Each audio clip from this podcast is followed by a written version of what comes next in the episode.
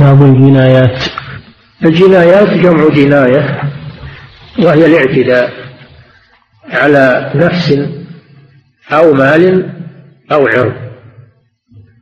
الاعتداء على نفس أو مال أو عرض. هذه هي الجناية.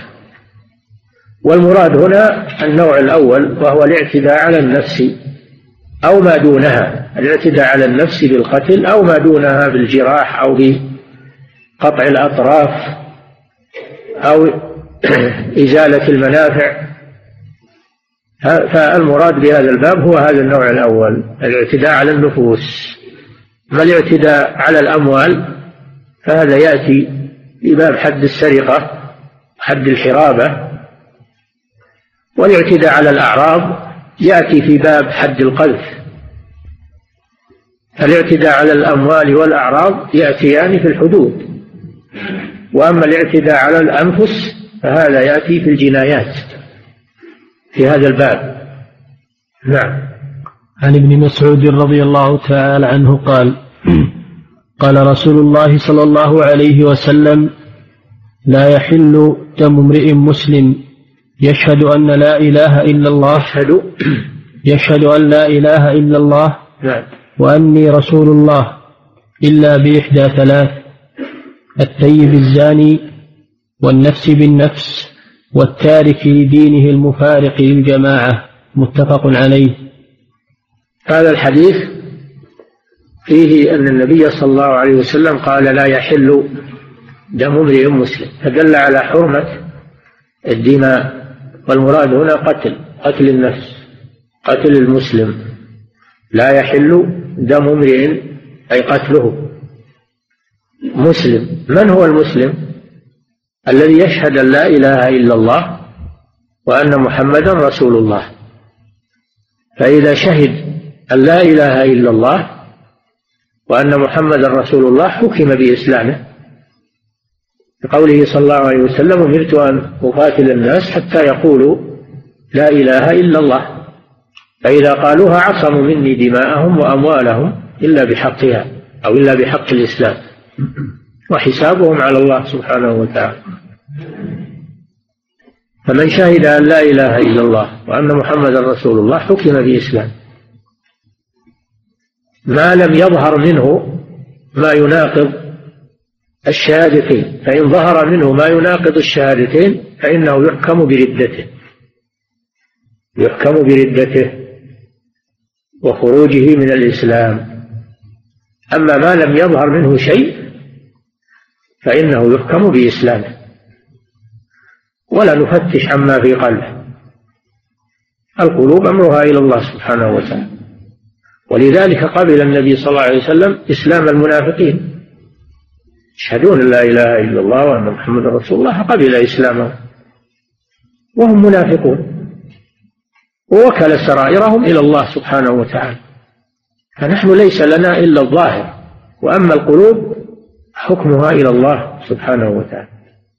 فإذا ظهر لنا ما يناقض الإسلام من أنواع الردة حكمنا بأن هذا الشخص مرتد عن دين الإسلام. أما ما لم يظهر منه شيء فإنه يحكم بإسلامه. لا يحل دم, دم امرئ مسلم يشهد أن لا إله إلا الله وأني رسول الله. هذا هو المسلم. فدل على أن الإسلام يعصم الدماء ويحرم الدماء. قال تعالى ومن قتل مؤمنا متعمدا فجزاؤه جهنم خالدا فيها وغضب الله عليه ولعنه وأعد له عذابا عظيما. فحرم الله دماء المسلمين وتوعد عليها بأشد الوعيد والوعيد المنوع أيضا. غضب الله عليه ولعنه وأعد له عذابا عظيما. وعيد منوع والعياذ بالله. هذا يدل على حرمة دماء المسلمين الذين يشهدون أن لا إله إلا الله وأن محمدا رسول الله ولم يظهر منهم ما يخالف الشهادتين من نواقض الإسلام. إلا بإحدى ثلاث. لا يحل دم المسلم إلا بإحدى ثلاث. الأولى النفس بالنفس وهذا هو القصاص. فإذا قتل المسلم مسلما عمدا عدوانا فإنه حينئذ يكون لولي المقتول الخيار بين العفو أو القصاص أو أخذ الدين. هذا النفس بالنفس. فإذا اختار القصاص فإنه يقتل القاتل يقتل ولو كان مسلما لأن هذا يكون من باب الحدود. ولا يقال إنه كافر يقال إنه مرتكب لكبيره من كبائر الذنوب عليها حد من الحدود وهو القصاص فيقام عليه. حقنا للدماء. قال تعالى يا أيها الذين آمنوا كتب عليكم القصاص في القتلى. قال سبحانه ولكم في القصاص حياة يا أولي الألباب لعلكم تتقون. فيقتل وإن كان يشهد أن لا إله إلا الله وأن محمد رسول الله وهو مسلم فيقتل قصاصا لا ردة. يقتل قصاصا لا ردة. ولذلك هو مسلم. يغسل ويكفن ويصلى عليه ويدفن في مقابر المسلمين. لأنه مسلم. لكنه أقيم عليه القصاص عقوبة له وحقنا لدماء المسلمين. هذا الأول النفس بالنفس. والثاني الثيب الزاني. الثيب الزاني. الثيب يعني المتزوج المسلم المتزوج الذي وطئ زوجته بنكاح صحيح. هذا هو الثيب. الثيب هو الذي وطئ زوجته بنكاح صحيح. والثيبة هي كذلك التي وطئت بنكاح صحيح. فهذا الثيب إذا زنى فإنه يقتل بالرجم. يقتل بالرجم حتى يموت. يرجم بالحجارة حتى يموت. وإن كان يشهد أن لا إله إلا الله وأن محمدا رسول الله فهو مسلم. ولكن لا يمنع هذا إقامة الحد عليه. فيقتل بالرجم ويعامل معاملة جنائز المسلمين يغسل ويكفن ويصلى عليه ويدفن في مقابر المسلمين لأنه مسلم محدود. أقيم عليه الحد. وأما الزاني البكر الذي لم يسبق له أن وطئ في نكاح صحيح فهذا يجلد مئة جلدة ويغرب سنة. يعني يطرد من البلد إلى بلد آخر مدة سنة. يعني يخرج من هذا المجتمع الذي حصلت فيه الجريمة إلى مجتمع آخر. عقوبة له. الزانية والزاني فاجلدوا كل واحد منهما مئة جلد. وفي الحديث يغرب سنة. هذا الذكر وأما المحصن فإنه يرجم حتى يموت بدليل القرآن والسنة. القرآن في الآية التي نسخ نسخت تلاوتها وبقي حكمها وهي قوله تعالى والشيخ والشيخة يعني الثيب إذا زنيا فارجموهما البتة نكالا من الله والله عزيز حكيم. من سورة الأحزاب نسخ نسخت تلاوتها وبقي حكمها. وسنة الرسول المتواترة السنة المتواترة على رجم الزاني. إذا كان محصنا وإجماع المسلمين على ذلك. فالرجم ثابت بالكتاب وبالسنة وبإجماع المسلمين. ومن أنكر الرجم فإنه يكون كافرا. من أنكر الرجم وقال هذا وحشية مثل ما يقوله أعداء الإسلام أو المنتسبون إلى الإسلام قالوا هذا وحشية. يقول كلامكم هذا ردة عن دين الإسلام لأن هذا تكذيب لله ولرسوله ولإجماع المسلمين على حد من حدود الله سبحانه وتعالى. والثيب الزاني الثالث التارك لدينه وهو المرتد المرتد عن دين الإسلام إذا ارتكب ناقضا من نواقض الإسلام فإنه يرتد عن الدين. قال الله سبحانه ومن يرتد منكم عن دينه فيمت وهو كافر أولئك حبطت أعمالهم في الدنيا والآخرة وأولئك أصحاب النار هم فيها خالدون. قال النبي صلى الله عليه وسلم من بدل دينه من بدل دينه فاقتلوه. وفي هذا الحديث التارك لدينه يعني يقتل يحل دمه يحل دمه ويقتل مرتدا عن دين الإسلام. ونواقض الإسلام كثيرة. أشدها الشرك بالله عز وجل ودعاء غير الله والاستهزاء بالدين الاستهزاء بالله أو بالرسول صلى الله عليه وسلم الاستهزاء بسنة الرسول صلى الله عليه وسلم ترك الصلاة متعمدا أنواع الردة كثيرة. ذكرها العلماء في باب حكم المرتد. السحر ردة ادعاء علم الغيب الحكم بغير ما أنزل الله إلى غير ذلك من أنواع الردة ونواقض الإسلام. فمن ارتكب ناقضا من نواقض الإسلام فإنه يحكم بردته ويقتل.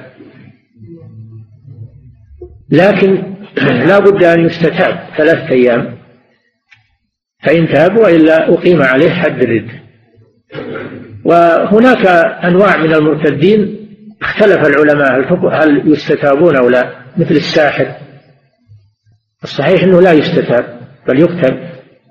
وكذلك من من استهزأ بالله أو بالرسول أو بالقرآن أو بالسنة هذا لا يستتاب. وكذلك من تكررت ردته إن الذين آمنوا ثم كفروا ثم آمنوا ثم كفروا ثم ازدادوا كفرا لم يكن الله ليغفر لهم. ولا ليهديهم سبيلا. فمن تكررت ردته فإنه يقتل بكل حال ولا يستتاب. التارك لدينه المفارق للجماعة جماعة المسلمين. لأن من ترك دينه فقد فارق جماعة المسلمين.